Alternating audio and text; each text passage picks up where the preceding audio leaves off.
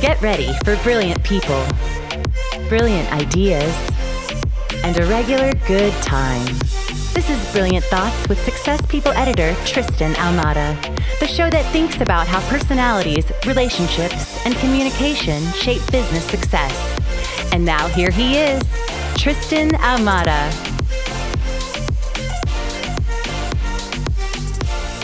Are the actions you're taking today moving you in the direction towards your goal, your mission? Or are they pushing you further away? What does course correction look like in your life right now as you move forward? Well, today's guest is an Emmy award winning director, designer, and strategist. Chris Do is the founder and CEO of The Futur. Check it out. Let's jump in and talk about goals, discipline, and strategy with Chris Do and he challenges me on one thing. Get ready, jump in. This is a fun one. Welcome back, everyone. Another episode of Brilliant Thoughts with Success Magazine. And today I've got my friend Chris Do with me. And I'm pretty sure you know him. And if you don't, you got to check him out on Instagram. This guy's massively amazing on the marketing side, good human being. His message is very powerful and you'll become a super fan just like I did as soon as you start following him. So, Chris, welcome to the show. Thanks for having me. I'm looking forward to having this conversation with you, Tristan. Me too, man. I love your book. I was well, like, thank you. I, I, went on Amazon and I'm like, I'm going to order it, and then it wasn't there, so I had to go to your site to right. find it. Mm-hmm. And um, very fun book to read. Very great lessons. So thank you for putting that together. My pleasure. And I'm just happy that people want the book will read it and find value in it. So uh, I'm delighted. Thanks, man. Thanks for doing that. Your message you want to reach a billion people. What does that look like in your head? And what's the message you want to reach them with? Mm. So, the, the full message is I want to teach a billion people how to make a living doing what they love. And there's there's layers to this. So if you if you don't mind, I'll just unpack oh, it a little heck bit. yeah. Unpack. Okay, cool. Yeah. So I'm a first generation immigrant, a refugee from Vietnam. Uh, my parents and I came to the United States in 1975, and the the kinds of career paths that were available to me that I was aware of were very traditional. It's it's very common in the immigrant community. This is kind of what you're supposed to do: doctor, lawyer, scientist, engineer, kind of thing. And it's not until much later on in life that I realized there's many other things that you can do that are more aligned with what you want to do in the world that the thing that you're uniquely qualified to do versus a more traditional path. And and that's why it's important for me to to teach, to share, to interview interesting people, to show the younger version of myself somewhere in the world that these things are available. Especially in developing countries where the narrative is still being perpetuated that this is the safe thing. This is how you're going to be able to afford a living. I, I recently got off um, a phone call with another podcaster in the Philippines. And he said, this is still what parents want us to do because being a designer eh, or a creative person is completely irresponsible. And we started to do the math. I said, let's just talk on terms that your parents will understand in terms of finances. So in the Philippines, if you're a doctor, you might make like thirty or even sixty thousand dollars a year. And I, I, say, I said to him today, currently, you know, I designed a logo for hundred thousand dollars, one logo.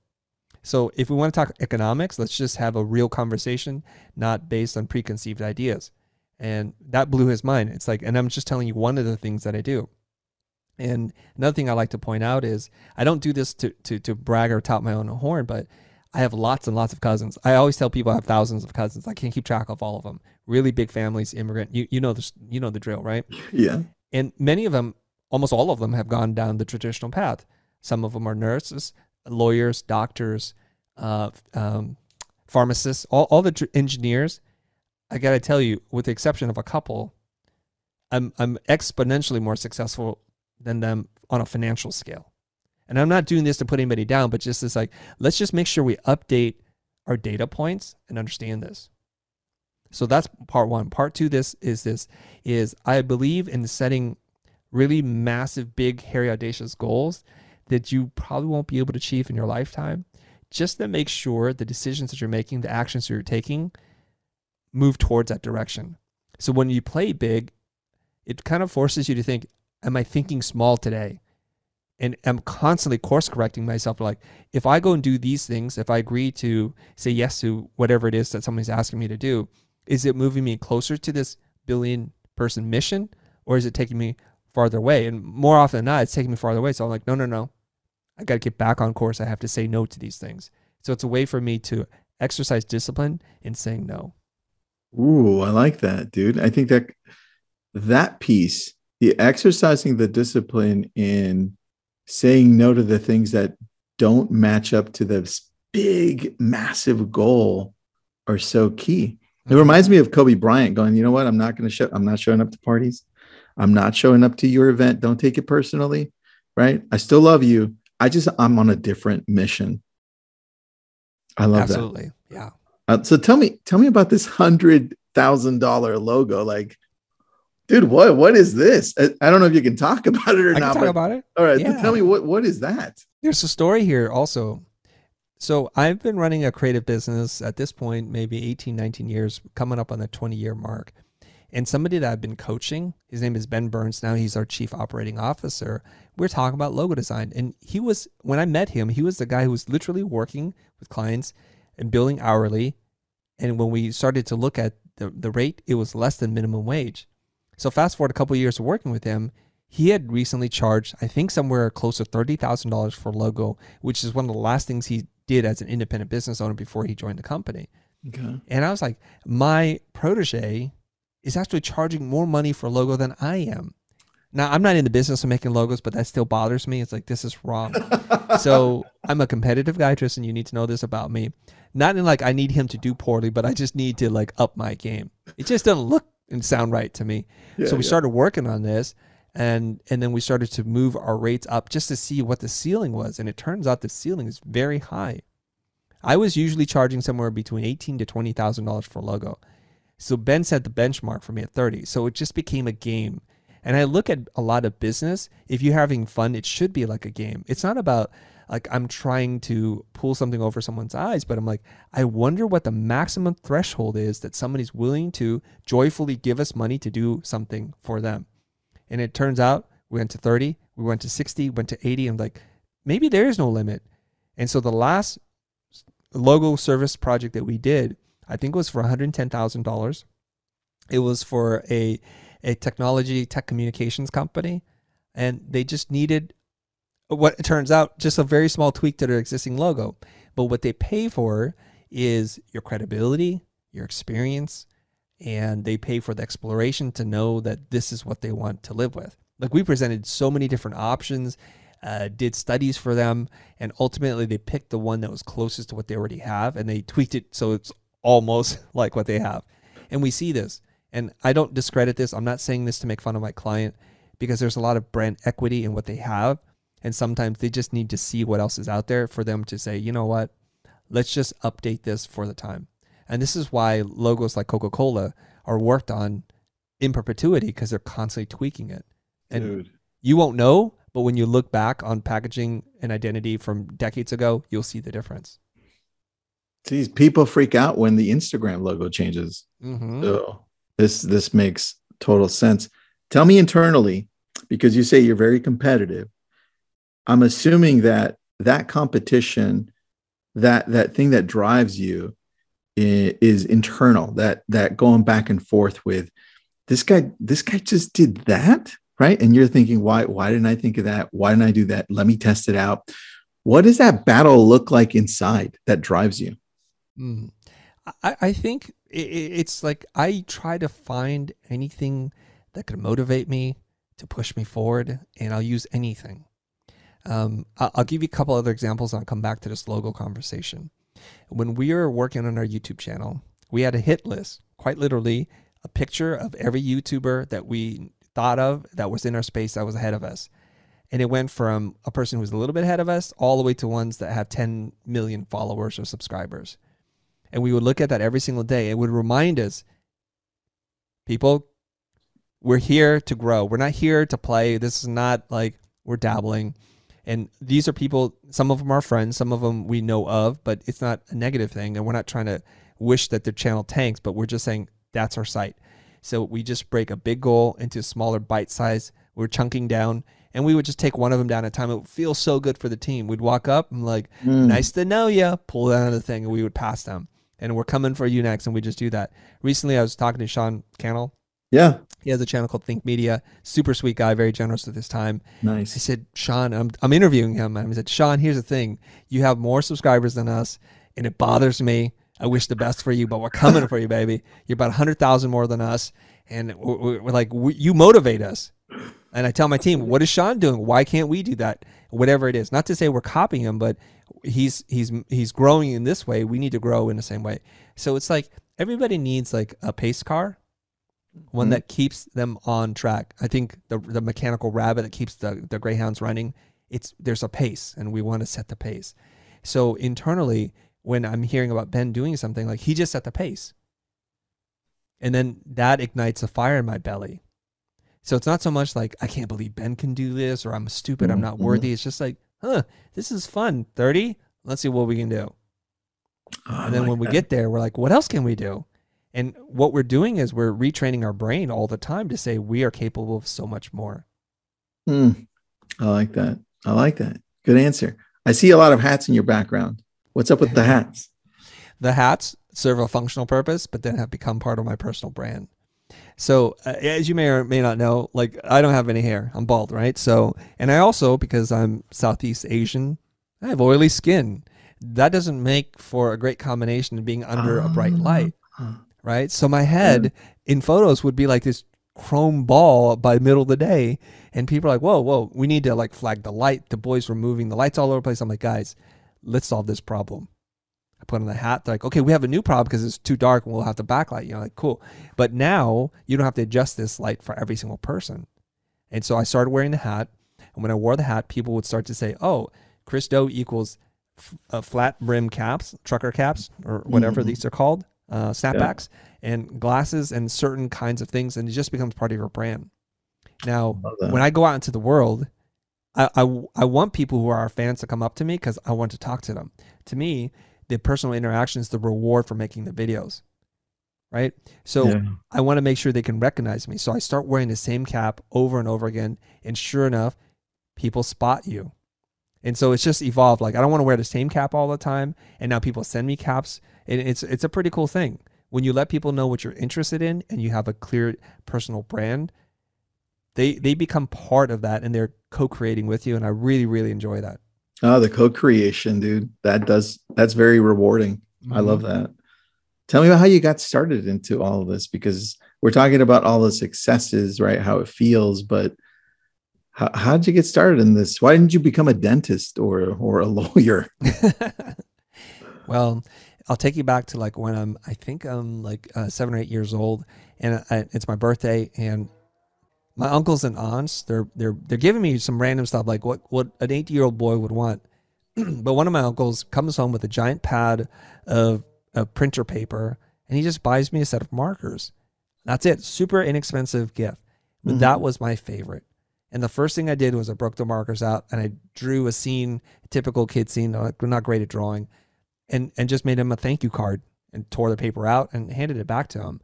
And so to me, there was something already inside of me that was connected to art, design, making. Uh, we didn't have a lot uh, when I was growing up, so it was one of these things where if you wanted something, you just make it. Mhm. So I, I would have like Star Wars action figures, and I Mhm. would want to build the the the Hoth playset. Trying Ooh. to figure out how to make that. So I'd go down to the creek, get some bamboo, start bending, gluing things together. So that that's who I am. But I don't realize there's an opportunity here as a career choice until I'm a senior in high school, and uh, through just some some miraculous things happening, my younger brother, his wrestling coach, said, "Your brother's like a, an artist, isn't he? Uh, would he like to work at a silk screening shop?" And I'm like, "Would I ever?" And so I brought my jank portfolio in with a couple of drawings, uh, Yeah. my doodles and sketches, and then the guy who hired me, his name is Brad Shaboya, and Brad's like, "Yep, you can ink for me." And in that process, I learned that there are professional people. He told me he made hundred thousand dollars a year, which was mind blowing to me at that time, Mhm. circa uh, late '80s, early '90s. Right? Okay. Um, there's a lot of money back then. I'm like, wow, Yeah. you could do this. And then I meet a graphic designer by working there, and that starts to change the trajectory and course of my life. I now self determined to become a designer. I go to art center. I graduate with a design degree. I start an agency and I started making commercials and music videos, which then fast forward into uh, 2014. I started recording videos on YouTube because one of my friends said, "Let's let's make YouTube content." I didn't want to. I reluctantly agreed, but that was a ginormous shift for me in terms of like what I'm going to do for the rest of my life. Was that the biggest shift? Was that what took you to the next level? I think it is because it is the beginning of a bunch of shifts that ultimately lead me to where I am, I'm at today. So I, I'm a behind the camera talent. I'm not in front of camera talent, right? Mm-hmm. I direct, uh, I produce, I, I, I tell people what to do, but I'm not the person in front of the camera. Being being an introvert, being shy, immigrant, the whole bit. I don't want to be in front of the camera. But he's like, the only way we do these videos is if you are in front of the camera. Mm-hmm. So he put me into a box. But he did something that very few people would do. And he made it impossible for me to say no. His offer to me was, you sit next to me, because he's an extrovert through and through. You mm-hmm. can talk to anybody at any point in time, doesn't really matter. Sit next to me and only speak when you're comfortable enough to speak. He gave me no out because Tristan, I was looking for the out. Wow. So that first video, we rolled the camera. I couldn't introduce myself because I was stumbling over my own name and my title in the company. So his name is Jose. Jose had to introduce the both of us. Uh-huh. And I sat there, jaw clenched, knees knocking, in silence. And then at some point, I started to speak. And I didn't say that much, and I know it was awkward. It's very stiff. Like if you were to watch that video, it's like, who's this robot that's next to Jose? Is it still on YouTube? It's still on YouTube. I don't. I'm gonna go. I'm gonna go find that Jose. What's, Just what's his last video name? one. All you have to do is search by order, and you'll see it. Video right? one. I love. Who's, video one. You'll see it, and you're like, wow, that dude is weird. Now, the reason why I leave it up is this because some of our fans who have discovered us kind of later into the journey, yeah. they go back and they watch that and I know it's a compliment, but it doesn't sound like one. They say, Chris Do, you give us hope because you were so bad before, and you look at where you're at now. I'm like, it's true, and yes, if I can do it, you can do it too. That's pretty awesome, dude. That's pretty awesome. I love that because I always like going back to Gary Vee's original videos as well.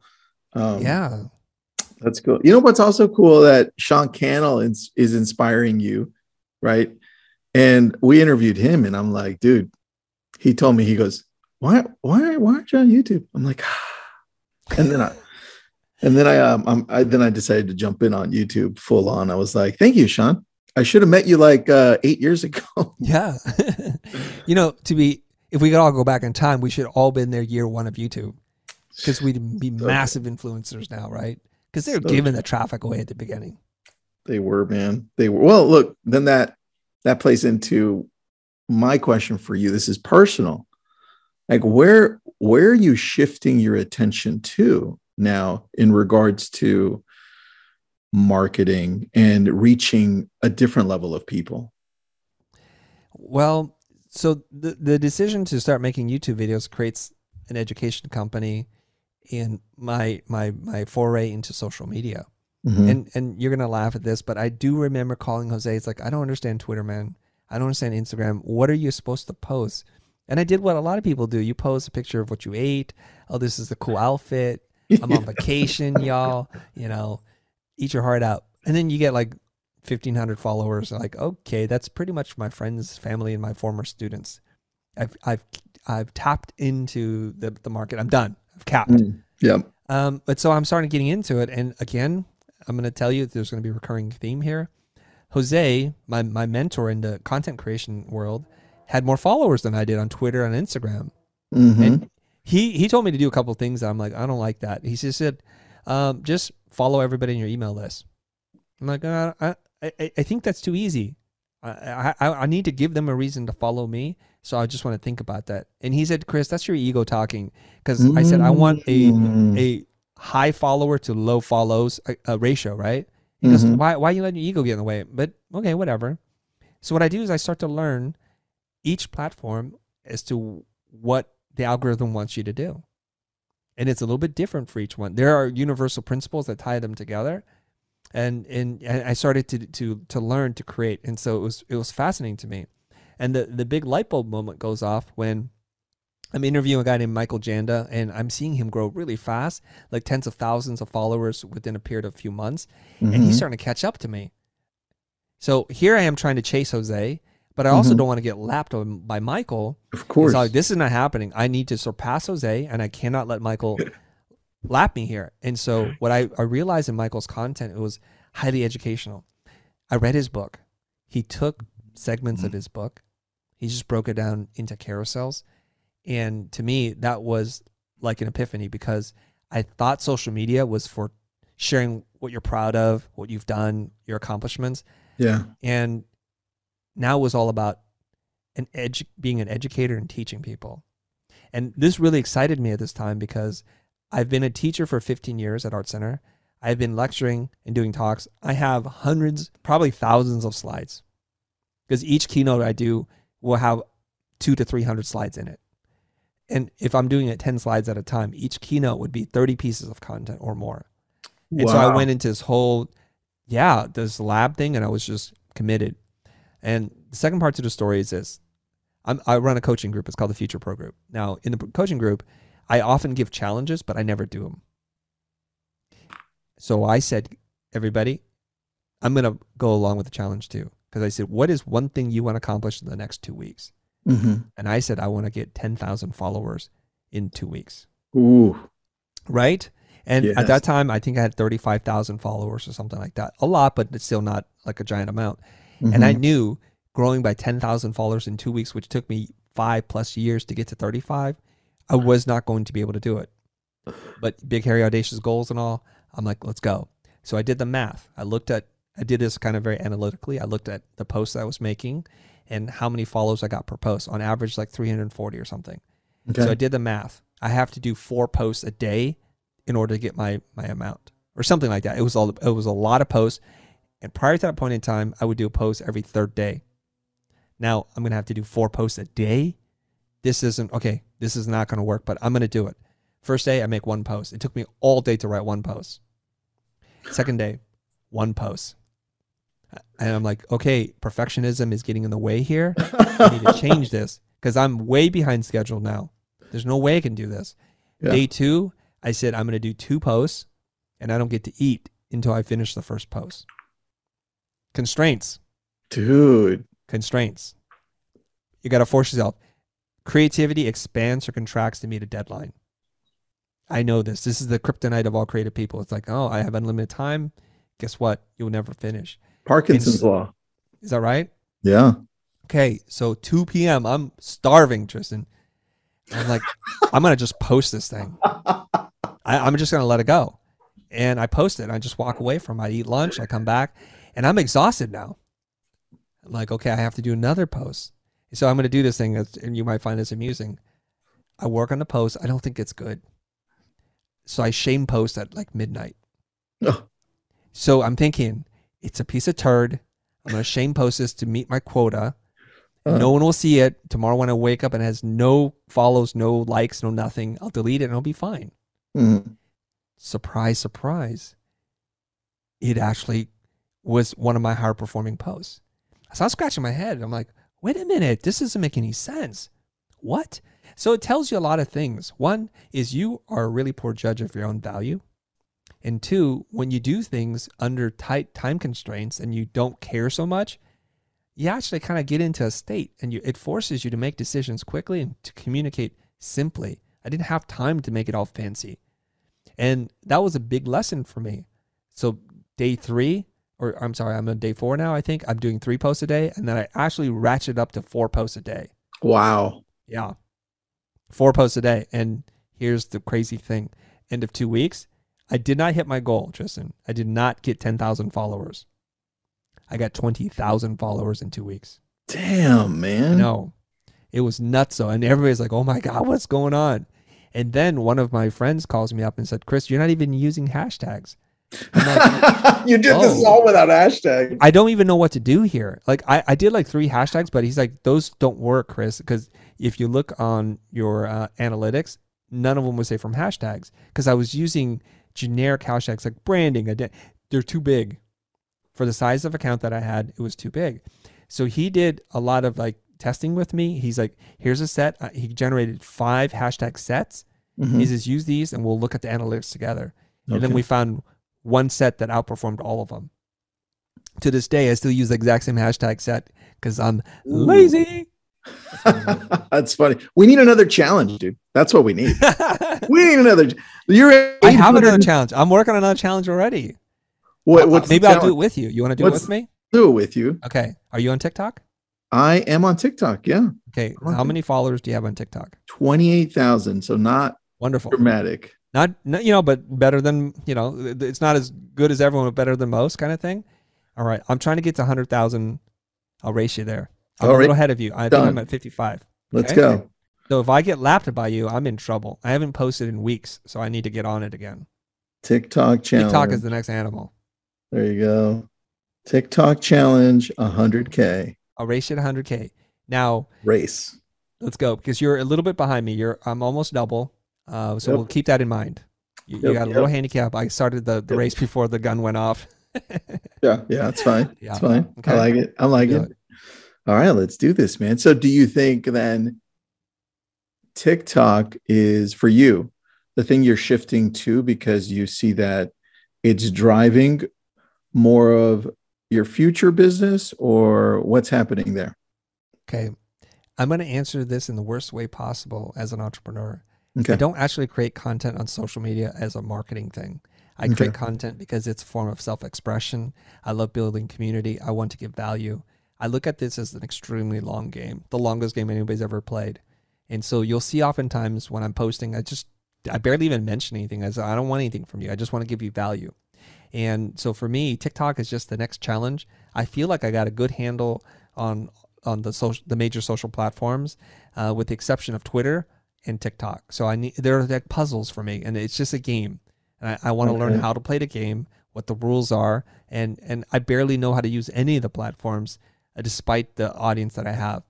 It's it's kind of hilarious because my 23 year old intern was from the UK. I had to literally call her and FaceTime with her to for me to learn how to look at my analytics for stories because I don't know how to do anything.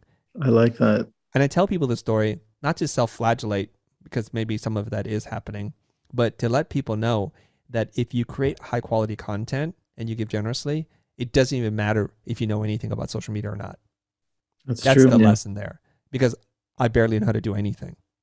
Such a great point on that. Should we call Jose? right? Just make really good content. Dude, I'm gonna have to follow Jose. What's his last name? Caballer. Cavalier. Caballer. Caballer. Yeah. Uh, yeah, I'm gonna I'm gonna follow him. yeah. All right, so tell me By, about by the way, I've left him in the dust. oh On all I'll be Sure to platforms. send I just want to let you know. bro. Yeah, it was. It only took me a couple of months to do that. I'm like, Uh, and he's like, and he turned to me. He's like, dude, you're an animal. And I said, thanks for your help. And he says, somehow I think I've created a monster. This is what you do now? He's like, you're all about this. I'm super analytical. I post things. I measure. I try not to get too uh, too emotionally attached to anything. I'm like, oh, maybe this works, maybe it doesn't. I'm just looking for data points, and I'll just keep iterating on an idea.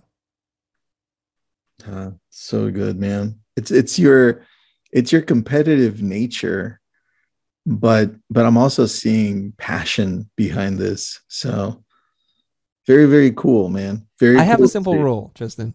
The rule is this: get good at doing something or get out. Ooh, you need a hat that says that. Get good or get out. That's it. It's like if you like, do I need more hobbies? No. I want to get good at the hobbies that I have. Otherwise, I don't want to do it at all. So I do extreme immersion into anything. So, for example, um, I've I've grown up loving, uh, like I love fishing. I like any body of water. I just ask myself, is there fish in there? It's the immigrant in me. I get it, right? And when when I'm in this, I'm like reading every magazine, Field and Stream, uh, uh, Ocean. Uh, I forget all the names, but I would go to the library and would just like every magazine. I would just come back home with a giant stack and I would just go through it. And I didn't have the means to buy and go on these trips, but I just wanted to know. And then I would buy books on like bass fishing, uh, trout fishing, salmon fishing. I would just read them and read so that one day I would be prepared. So to me, that is like get good at something or go home, right? Or get out. That's it. Yeah. So when I'm into mixed martial arts, which I am, I go back to eBay and I buy all the VHS cassettes from UFC 1 to 100 or whatever, and I'm just watching them. Some people are listening to this. What is VHS? Forget about it. It's a different time, different era. Don't worry about it. But that's what I would do. And then I would get myself to the events. Now, I want to tell people this because a lot of times they're like, wasn't that just a waste of time and energy? So I don't ever look at this as a waste because if you're passionate about something, it will find its way back to you somehow. Take you back a couple of years when I was still running my design agency. We're, we're working with Spike TV, you know, the first network for men kind of thing. Yeah. And we're doing um, a promo package for this show that they acquired called The Shield with Michael Chiklis. I remember, The that. Shield? Yep. Great series, one of the best TV series. I love it. Okay. And I find that they're, uh, they've launched the Ultimate Fighter with the UFC. They'd finished season one. I'm like, oh my gosh, we have to do this. So I tell my creative director, his name is Eric, mention to the client that I'm a big mixed martial arts fan and would love the opportunity to work on the next packaging, promotional packaging for the Ultimate Fighter. He mentions it. We get on the phone. We geek out. The client realizes I know a lot more about mixed martial arts than they do. So when your knowledge and your passion exceeds your client's knowledge and passion, you get instant credibility. There's no guarantee it's going to lead into an opportunity or a job, but it's a pretty good starting off point. So then I have to fast forward the story. I think we Okay. wound up doing four seasons of The Ultimate Fighter for them. I flew out to Las Vegas twice with them, Okay. got VIP press pass, kind of not front row, but pretty darn close, like floor seats, Damn. because of my relationship with them. Mhm. So passion, getting good at something, being knowledgeable, it will pay off. We're never quite sure how it does, but it will pay off. That's so what true. most people do is they're surface passion people. They they just they never they're superficial. Like they they kind of watch fishing shows and they never get deep. You know, they kind of are are kind of watching things and and they're enthusiasts. They're not die hard fans. And I am a diehard fan of the things I get into. Yeah, I bet you do because I'm I'm I'm noticing a few patterns here in a in a good way. In a good way. Couple, right? Yeah. All right. Tell me about one of your favorite companies that you worked with because you've worked with some amazing companies, man. I Mhm. was telling my wife yesterday on our walk, I'm like, like this guy's worked on some cool company. What's what's one of your favorites? I love I love working with artists when we made music videos. They're they're the, the best people to work with. Now, you're never going to get rich making music videos. You'll probably lose money as we have. But they're really cool because they have that same passion. And I love working with them because they challenge you to be the best version of yourself. How do they do that? They trust you. And this is a clue for any client who hires a vendor. The more you trust them, the more responsibility you put on them, the more they will give of themselves because they understand what's at stake. Mm, So we worked with a, with a band called the Raveonettes, and we've done uh, two music videos for them, right? And when we worked with them the second time, we're working directly with um, the lead singer. I believe his name is Sune, uh, Sune and Sharin. They're they're they're uh, the Raveonettes, and th- they just answer a few questions, and we go away. We write a treatment. They're like, "Great, okay, it's pretty easy. What's going on?" And then I remember because we were doing 3D animation one of the major steps in 3D animation is you do a grayscale, non-texture map, non-lit, kind of um animatic. So the models are moving. There's still some rough parts to it. There's missing shots, and we want to just quickly check in with them. And and Sune, the lead singer, says, and very gently, he said, "Chris, um, will there be more color in this?" And then I laughed. I'm like, Sune, this is a grayscale rough, and we all kind of had a big laugh because he didn't even want to tell us what to do. He was just asking. Of course, we go back and we're like, no, no, no, this is how it'll look. This is the finished thing. There's stages to this because he's unfamiliar with 3D animation. He, you know, of course he is. And we go back to the studio, and my entire team is like, what are the notes from from the band? None. And so they kill themselves. They work to three in the morning. They don't need to. I pay them to eight, and they they they should go home. And at some point, I'm like, what are you guys doing? Yeah. Some of them brought the work home with them because this is the responsibility I'm talking about. When your clients trust you to do your best work, you start to say to yourself, is this my best work? And can I give more? Big difference here. When you tell the vendors that you work with, do this, and you get overly prescriptive, change that, they are thinking, how can I make this end? Very different. One is for Mm. fun and for play, and we keep playing. One is for work and it feels like work. We want to clock in, we want to clock out. I literally had to have a meeting with my team. I think there were six or seven artists, and they've been working like crazy hours every single day. And I told them, I'm closing this the studio. You guys need to leave. We're we're heading into the final stretch, and I don't want zombies here. I know you want to work on this. Everybody get some rest. Yeah. When we need to, we'll stay here as late as we need to, but this is not the time. And it's one of those things where I felt a strange moment of of like pride in that the team is so connected to the work, but also that Mhm. I want to be a good custodian of their energy and their and their creativity. Like I don't want to just exploit them to squeeze them dry and cast them out when they're burnt out. So there was two conflicting emotions that ultimately said, "I I love you all. Thank you so much. It's time for us to go home uh, because it's not healthy. It's not sustainable." There will be a moment like two days before it's due that we'll we'll ha- probably have to camp out here quite literally, get all the shots done. But today's not that day. So I mm-hmm. love working with artists. I love working with any client that challenges you to do your best work, that has a high bar themselves, but doesn't try to micromanage you how to get there. The other commercial client that we've worked with is Xbox and their agency, the Eisenberg Group, who I've known now for 20 plus years. Mhm. Some of the last most creative work that we've done as a service company is for them for E3, the launch of the Xbox One X, Ooh. right? And they're like, what can we do? We want to push the limit Okay. and then whatever ideas we come up with, it's not like, oh, that's too wild, that's too crazy. Okay. It's like that and more, please. And then we're allowed to do our work. Same thing happens. The patterns will happen again. Artists are like, oh my gosh, I want to try to figure out a new, cooler way to do this and, and give it my all. And then the end product is a reflection of the that feeling. And the feeling for artists has to be a good feeling, otherwise the work suffers.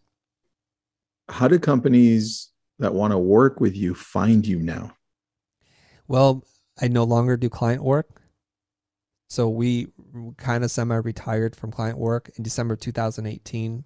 We made a pledge to ourselves if we can just be a full time content education company, then we'll never do client work again.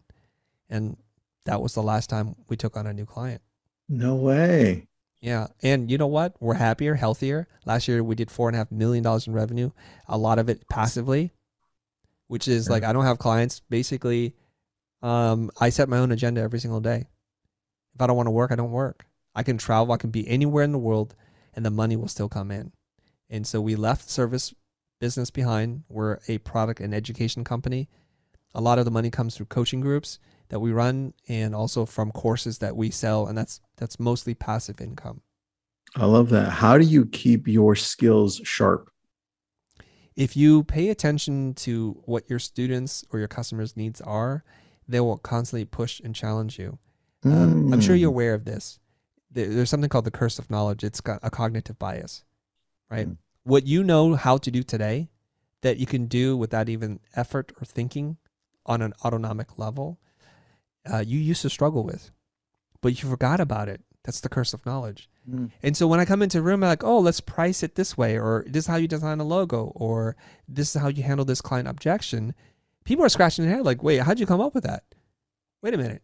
Eh, Or they'll ask you what they call a dumb question, which is like, this is a dumb question, but uh, I don't think that's true. Or whatever it is, I'm going to say something. And in that friction between what I know how to do, what I know what works, and where they're coming from, it reminds me, it takes me back in time and allows me to answer a problem. So my biggest challenge isn't teaching smart people who know what they're doing. They're very easy to teach. They just watch the video and they execute. Mhm.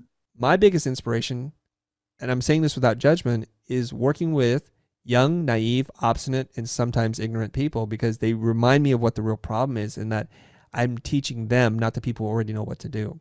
So I'm a person in search of a really good problem. And they generally come from people who are very frustrated, who've almost given up. They bring the best problems. And from that, I'm able Mm. to get more ideas. I can invent a new framework. I can explain things differently. And our highest performing content comes from two people one who is pretending to be a really horrible client, and the other one actually being a horrible client and not even realizing what they were doing. But that content was fire because they were both arguing with me, and the audience was leaning in on it like, wow, this sounds just like the clients I talk to, which aren't clients I ever see Wait, an was emotional that trigger. Go ahead. That was the video that I saw. I think when when somebody said, "Why would I pay you?" Was that the one? Why would I? Yeah, pay there's two of those videos. I remember that yes. One, there the our two highest performing videos. One has uh, almost 50 million views. The other one has over 5 million views. They're both shorts on YouTube. One was talking about a logo, how much to price a logo. The other one was like trying to not pay me a thousand dollars for a video project, and it was back and forth, back and forth. Yeah. right? And it was that was a role play by my friend Mo Ismail, who was trying to embody some of the horrible clients he works with. And what people don't know Mm. before we we we like cut that part out is the group that was there, part of my Futur Pro coaching group, they had said, Chris, we see you saying no to clients all the time. You're not allowed to say no. I'm like, oh, okay. Right? Because we role played it once and I said, I'm not for you. And they're like, well, anybody can say no. We want you to say, we want you to stay in it until the very bitter end. And so those Mm. constraints, which I normally would not do, created a hot piece of content. Because here Mo is playing a horrible client, telling me he doesn't want to pay this, I'm not worth it, whatever it is. I had to figure out a way to get him to say yes. Got it. And that's what birthed like a really good piece of content. It was wild. It was fun. The funny thing is, people who watch it are like, "Oh, really easy to do, super scripted, right? Like they got an actor to do this," because they assume when you film two people talking that it's scripted. It's a safe Mhm. assumption, and a lot of times it is. But we don't script anything. So Mo is going to do what he's going to do, and I have to respond to each and everything he says in the moment. That's and if you don't believe me, when we do a role playing session live on one of these platforms, join me and you'll see how I deal with people. Dude, heck yeah. I love Yeah. that. That's so good. So you I, I love what you said earlier. I wrote it down. Um when when you were first doing your video with Jose, Yes. when he made it he made it easier for you Yeah. to succeed by saying, Hey, don't worry, I've set it all up. You just show up, you chime in whenever. Yeah. Do you ever find that you do that for when you were working with with these clients for your clients and say hey look i'm going to make it easy for you to succeed just just do this and i'll do everything else for you how how much of that you doing that has has made it easier for somebody to say yes we know this. If you're an entrepreneur and you're in sales or you do some kind of client facing thing, the thing that you have to do is make clients feel safe. You have to ta speak to their unspoken fears. You have to un- uh, tap into their motivations and you have to address their objections before they even voice it. And so, if you're in business for any period of time, you'll notice there are patterns of behavior, patterns of thinking. And, and so, your question about like, have I done this for clients? Of course. How do I do it for clients? I'll tell you. And so when clients are calling us, almost always they're creatives from an advertising agency because uh, that's that's who most of our clients were. And Mhm. so we're dealing with projects that are typically anywhere between two to eight hundred thousand dollars in budget.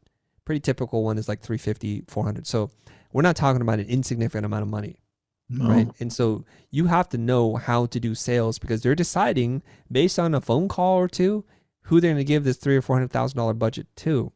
And so early on, I didn't know how to play the game. I didn't know what was going on because I thought it was all about being a big personality, talking about all my ideas. And I Mhm. learned later on that was the wrong approach. It was all about asking questions, making your clients feel heard, seen, and reflecting back their wishes and their desires. And Mm. so what you're trying to do, whether you explicitly say it or you or it's implicit, is you hire us, we will deliver the job so you can focus on your business. Sometimes I will quite literally say, so you can sleep at night. That's it. And I'll ask him uh, the, the the inverse of that is when you hire someone, what's going to keep you up at night allows me to tap into their thinking.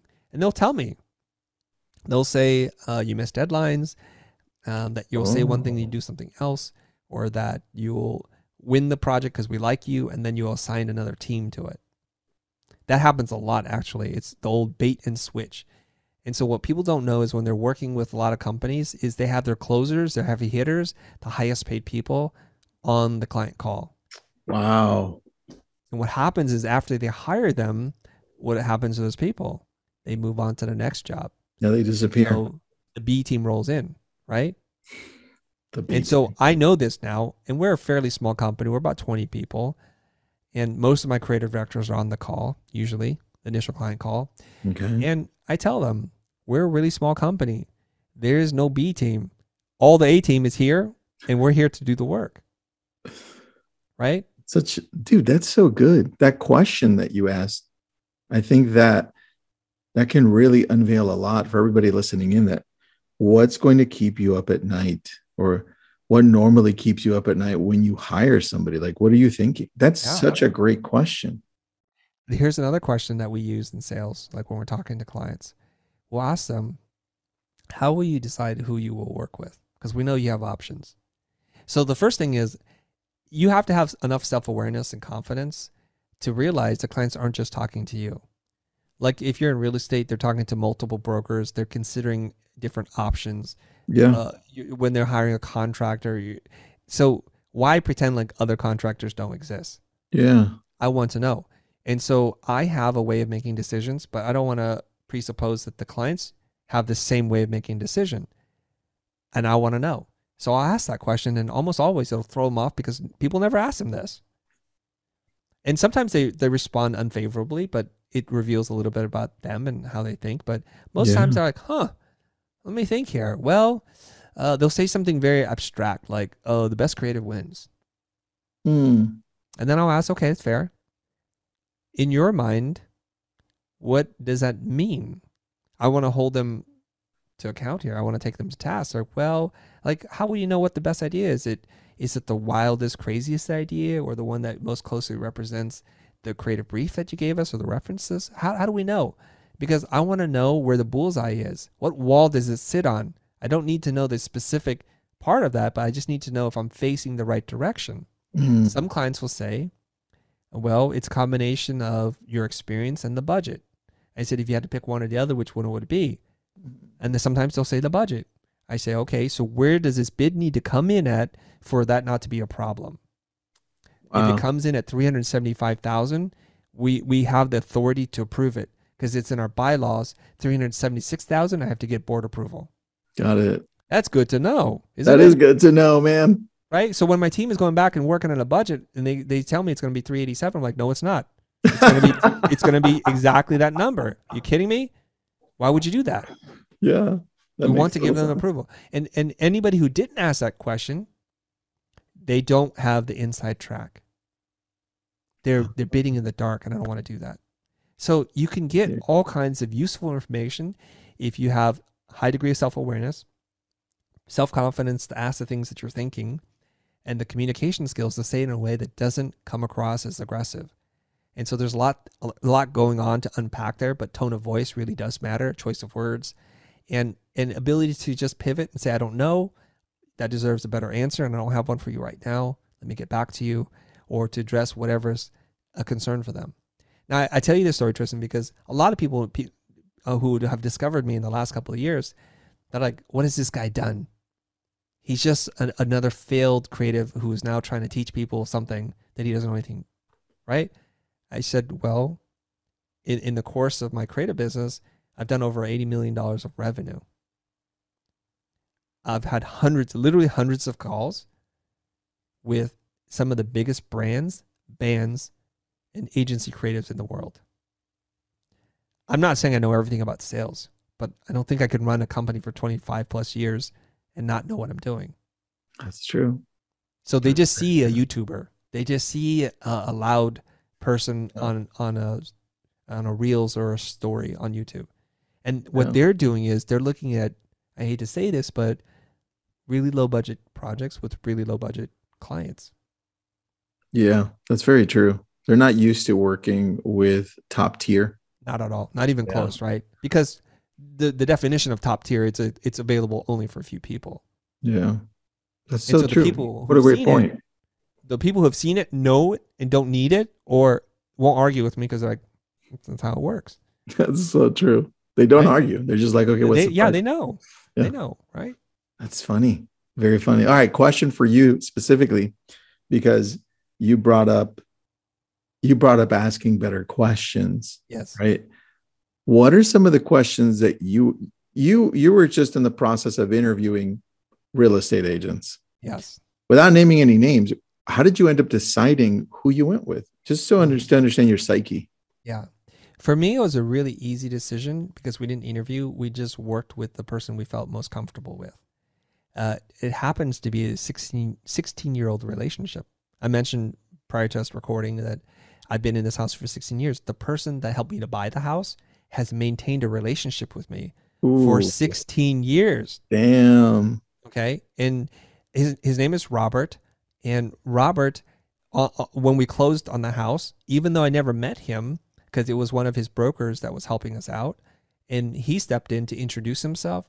And then what he said to me was, and I, I'll never forget this because I, when I think of customer service, I think of Robert. So Robert sent over his tailor to my office to measure me for a custom shirt. I've never done this before. Like, keep in mind, like when I came to America, we were broke. We don't know. Like my dad's first job was clearing tables at a bar.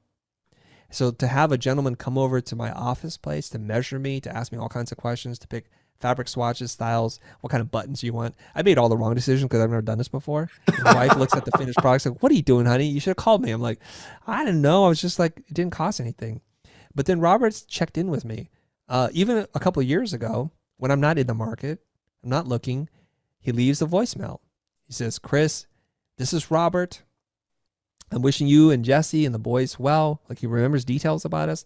He goes, "Here's the fun fact." Uh, it's been 14 years since we helped you buy that home. So I just want to wish you a happy anniversary. And if there's anything you need, please reach out to me. Okay. Six, oh no, I'm sorry, not six months, three months ago. He said, Chris, I've been following you on social media. What you've done, how you've pivoted is so impressive. I'm so impressed by you. Uh, do you have time for lunch? I just want to take you out to eat. So we're eating at a restaurant, maintaining relationship here. I'm not even in the market to sell my house. Okay two months ago. I make an offer on a new house. Deal is accepted. We we move quickly to to put our house on the market because you know I don't want to be carrying one loan while paying for another.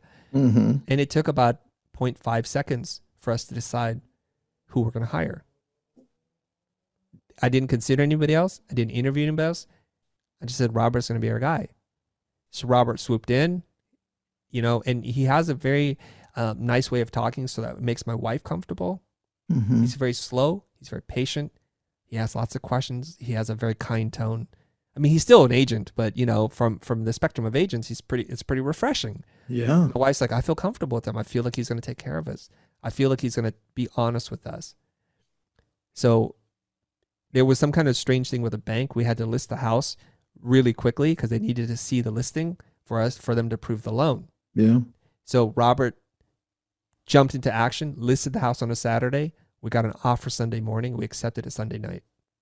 Easy. So relationships, you know, and and we we asked ourselves this question: Would we made would we have made more money if we had a bunch of brokers bidding on it, being super aggressive, promising us things that they may or may not be able to get? Would we have made more money if we didn't accept the first offer? If we just waited and like try to get a multiple bid situation going on? At the end of the day, where we're at, uh, 5, 10, 15, 25, 50,000 dollars is not going to change our lives so dramatically that we want to put ourselves through this. What we want is peace of mind. I'm going to bookend it. See how Mm, we mm. want peace of mind. Like Oh. I don't want my wife to stress out over this. Got it. It's a very so, stressful thing. So if you sell peace of mind, you can get a lot of customers. so comfort when you're like, I felt comfortable.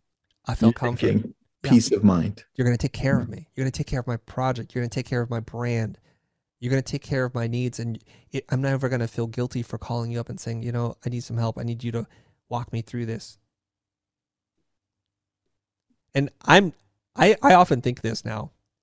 I started my, my journey in, in, in design, in creative services, right? Mm-hmm. But now I feel like I believe I'm a pretty freaking good salesperson. And maybe I should be selling real estate. I don't know. Because I can make clients feel good. Yeah. You have, dude, in anything you do, you just make know. you make people feel good. I try. So I want to listen to people. I mean, when you feel like the other person that's standing across from you has your best interest at heart, you know, trust starts to develop. yeah, And so that's not always saying yes to what they want. Sometimes and it's not just every once in a while, but sometimes it's about saying, here's the thing. I know you want that, but my experience tells me we need to do it this way. I will do it the way you want, Mm, but here are the problems, right? And you get to decide. And I've used this to close clients for like a $300,000 commercial job before. They wanted us to shoot it via live action because they didn't understand animation. And I said all these things to them. I said something like, and, and we had gone through multiple calls with them. It felt like they were 85% committed, but they could not cross the finish line. And so my team called me and they're like, Chris, we need you to close this job. mhm. It feels like we've done everything, jumped over every hurdle. Yeah. We just can't close the job. So I got on the phone with them. I say two or three things, which if anybody's in sales, they'll understand like this stuff works, right? First thing I said is, look, shooting live action would be our preferred way to go too. But based on the storyboards and what you want, we know that that would not work. And I explained to them very patiently why it wouldn't work. In fact, it would be cheaper for us to do it the way that you're suggesting. What we're doing is actually more complicated, more difficult, and more expensive. But based on what you want and our experience, this is the preferred path. They're like, okay, but I could feel a little bit of resistance still. Yeah. And I went for the guarantee. So I said two things to them. I said, well, if you want, we will do it the way that we suggest. And if for any reason you're like, that doesn't look right, I will pay for it to do it the other way. Mm. That's how confident I am. And I said, here's the thing too.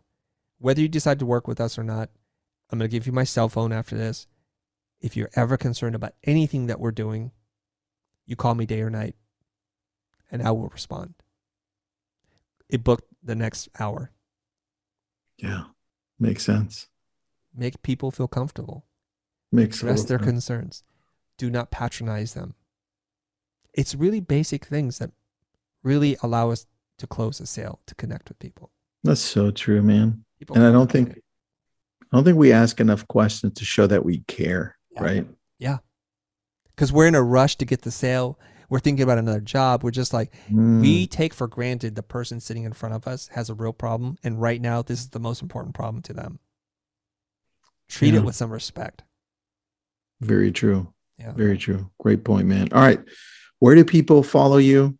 And you can't use TikTok because we're doing a challenge. I'm joking. I'm joking. I'm joking. That's like when you insert all the information about your TikTok account on this. yeah, I- episode. that's so funny. but you know what? That would be fair because we, we should start at the same block, right? that's so funny. No, go ahead. Give Yes. it to me. I'm on all social media.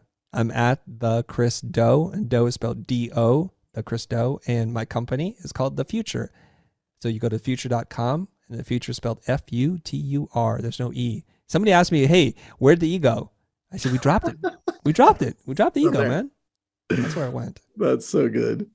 Well, Chris, thanks for doing this, man. I took a ton, a ton of notes, and I had a great time talking to you. Thank you. It was my pleasure, Tristan. Those are all the brilliant thoughts that we have for you today. If you like what you're hearing, drop us a review or just tell your friends. This has been a Success Podcast. Head to success.com slash podcast to hear more just like it.